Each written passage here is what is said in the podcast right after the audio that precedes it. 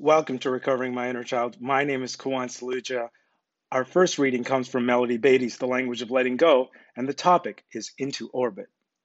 It doesn't matter if they're hurting themselves. It doesn't matter that we could help them if they'd only listen to and cooperate with us. It doesn't matter, doesn't matter, doesn't matter, doesn't matter.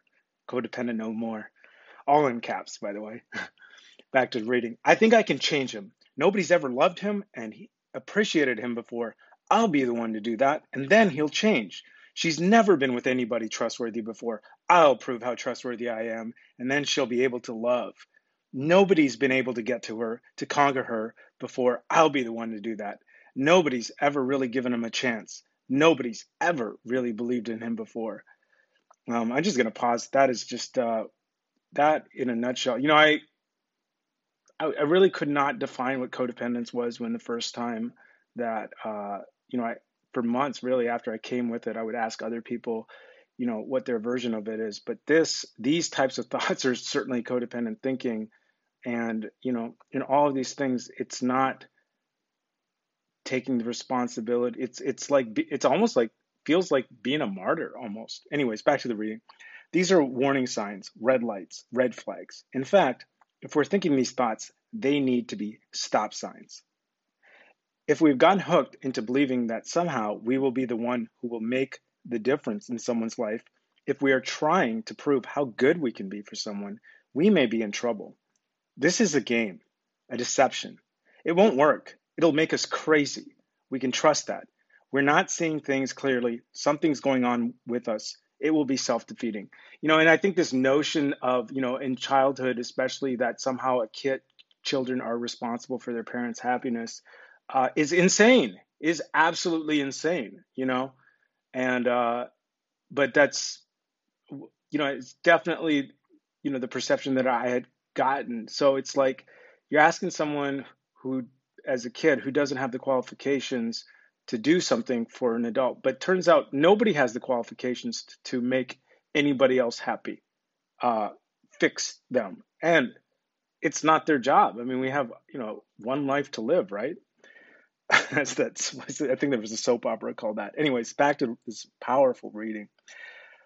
If we have gotten hooked into believing that somehow we will be the one who will make the difference in someone's life, if we are trying to prove how good we can be for someone, we may be in trouble. This is a game, a deception. It won't work. It'll make us crazy. We can trust that. We're not seeing things clearly. Something's going on with us. It will be self defeating. We may be the one, all right, the one to wind up victimized. The whole thought pattern reeks of codependency, of not being responsible for oneself, and of victimization. Each person needs to do his or her own work. That is so good.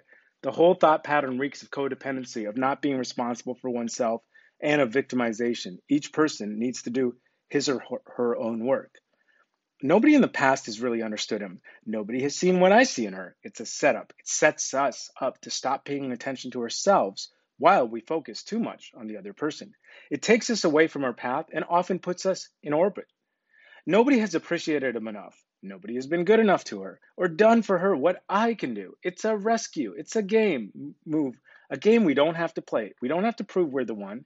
If we're out to show people we're the best thing that ever happened to them, it may be the time to see if they're the best thing that ever happened to us. Wow. I mean, this, this is a really, even by Melody Beattie standards, this is very uh, information rich and very powerful reading. Um, that part about, um, you know, it, that whole thought pattern reeks of codependency, of not being responsible for oneself, and of victimization.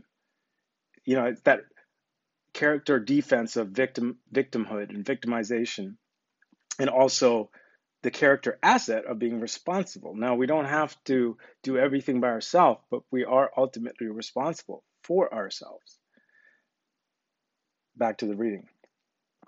Nobody has appreciated him enough Nobody has been good enough to her or done for her what I can do. It's a rescue. It's a game move, a game we don't have to play. We don't have to prove we're the one. If we're out to show people we're the best thing that ever happened to them, it may be time to see if they're the best thing that ever happened to us. We have not been appointed as guardian angel, godmother, godfather, or the one who will. The help, support, and encouragement that truly benefits others and ourselves emerges naturally. Let it. God, help me let go of my need to meet dysfunctional challenges in my relationships. Um, that has been one of the most powerful readings I've ever read from her. And there, really, to be honest, there's so much wisdom in all of them. The next reading also is from the language of letting go, and the topic is the gift of readiness. We're entirely ready to have God remove all these defects of character. We progress to the sixth step by working diligently to the best of our ability on the first five steps. This work readies us for a change of heart, and an openness to becoming changed by a power greater than ourselves. God. Repeat that slowly for myself. This work readies us for a change of heart, openness to becoming changed by a power greater than ourselves, God. The path to willingness can be long and hard. Many of us have to struggle with a behavior of feeling before we become ready to let it go. We need to see over and over again that the coping device that once protected us is no longer useful. The defects of character referred to in step six are old survival behaviors that once helped us cope with people, life, and ourselves. But now they're getting in our way, and it is time to be willing to have them removed. I mean, I think for me personally, I can think of the, what I'm ready to remove is just some of the ways that I've coped with anxiety before. These are old behaviors, and there's new behaviors that now work. And um, you know, I can pray and I can ask for help, and it's just going to be a, a, much saner, much clearer way of living. Um, to no, no longer have these, you know, they call them defects. I call them character defenses. Anyways, back to the reading. The defects of character referred to in step six are old survival behaviors that once helped us cope with people, life, and ourselves. But now they're getting in our way, and it is time to be willing to have them removed. Trust in this time. Trust that you're being ready to let go of that which is no longer useful. Trust that a change of heart is being worked out in you. And I would add for myself, trust that a change is coming and it is for good. I think so much my life and that wanting things to be controlled is, you know, that a change could be for the worse. And, you know, you know, there's that line that, you know, some people see something and they see a problem and other people look at the exact same thing and they see it as an opportunity. So, uh, you know, if you think change is not good, then you're always going to think it's a problem. If you think change is for the best and you have the trust, change is definitely an opportunity. Um, I'm just, I feel so privileged to read this stuff. I've just read so much uh, useless drivel over the years. And, um, you know, Melody Beattie not only talks about truth stuff, but about stuff that matters, you know? Back to this reading. Uh, trust in this time. Trust that you're being ready to let go of that which is no longer useful. Trust that a change of heart is being worked out in you. God, help me become ready to let go of my defects of character. Help me know in my mind and soul that I'm ready to let go of my self defeating behaviors, the blocks and barriers to my life.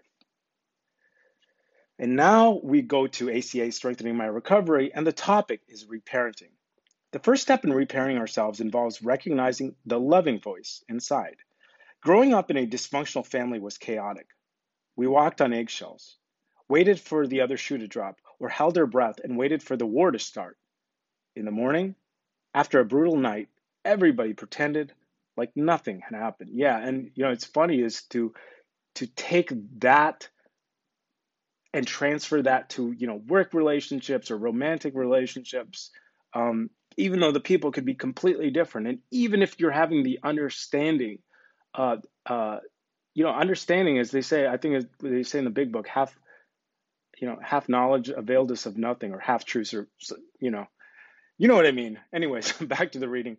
When we first came to ACA, many of us were angry, defensive, and at the end of a rope. We were either in the middle of chaos or in deep isolation. We knew full well what it felt like to be on this emotional roller coaster of life. One minute up, the next minute down. What we learn in this program is that showing up and doing the work is critical. As we learn the value of surrender, acceptance, love, and forgiveness, we begin to build a strong foundation for a better way of life. We learn to reparent ourselves, which means we become our own loving parent who provides our inner child with what we didn't receive from our families. And so, like, what would those things be? Like love, uh, safety, encouragement, um, patience. Um, you know, and that's why I want to read this stuff over and over again because, you know, every time it's like a completely different person. If I'm growing spiritually, it's always going to be a completely different person reading it. And if I'm not, it's going to be that closed-minded person that I was, uh, you know, you know, prior to recovery. Go back to reading. Um, what we learn in this program is that showing up and doing the work is critical. As we learn the value of surrender, acceptance, love, and forgiveness, we begin to build a strong foundation for a better way of life. We learn to reparent ourselves, which means we become our own loving parent who provides our inner child with what we didn't receive from our family. It's like starting fresh, almost like being reborn. On this day, I am grateful for what ACA has taught me about the value of my choices and how to reparent myself. Each day I start fresh and I give my inner child only positive messages. Each day I start fresh and I give my inner child only positive messages. And the final reading also comes from ACA Strengthening My Recovery, and this topic is Beyond Survival. By moving beyond survival, we realize that lost dreams or wishes can reemerge. We ask our higher power to help us realize our true potential by discovering our true selves, the ones we are meant to be. We live in the moment, finding both the strength to be gentle with ourselves and the insight to recognize when we are being critical of ourselves or others. ACA Solution tells us we can restage our childhood by being our own loving parent. What a healthy sounding way to change the effects of growing up in an alcoholic or otherwise dysfunctional home. And I would pause here. A loving parent, you know, when you become your own loving parent, then you also take responsibility for how many hours you sleep, eating, like the things that like a, a parent cares about with this kid, you know, you know, my mom always would say, you know, did you eat dinner? And, you know, so much more wisdom than, you know, and I'm one of the gifts of recovery is to really embrace that wisdom because a lot of times I feel something, it could even be anxiety. I'm probably just hungry. And there's a deprivation part that is is coming. So um, yeah, my mom's just a very wise person. Um,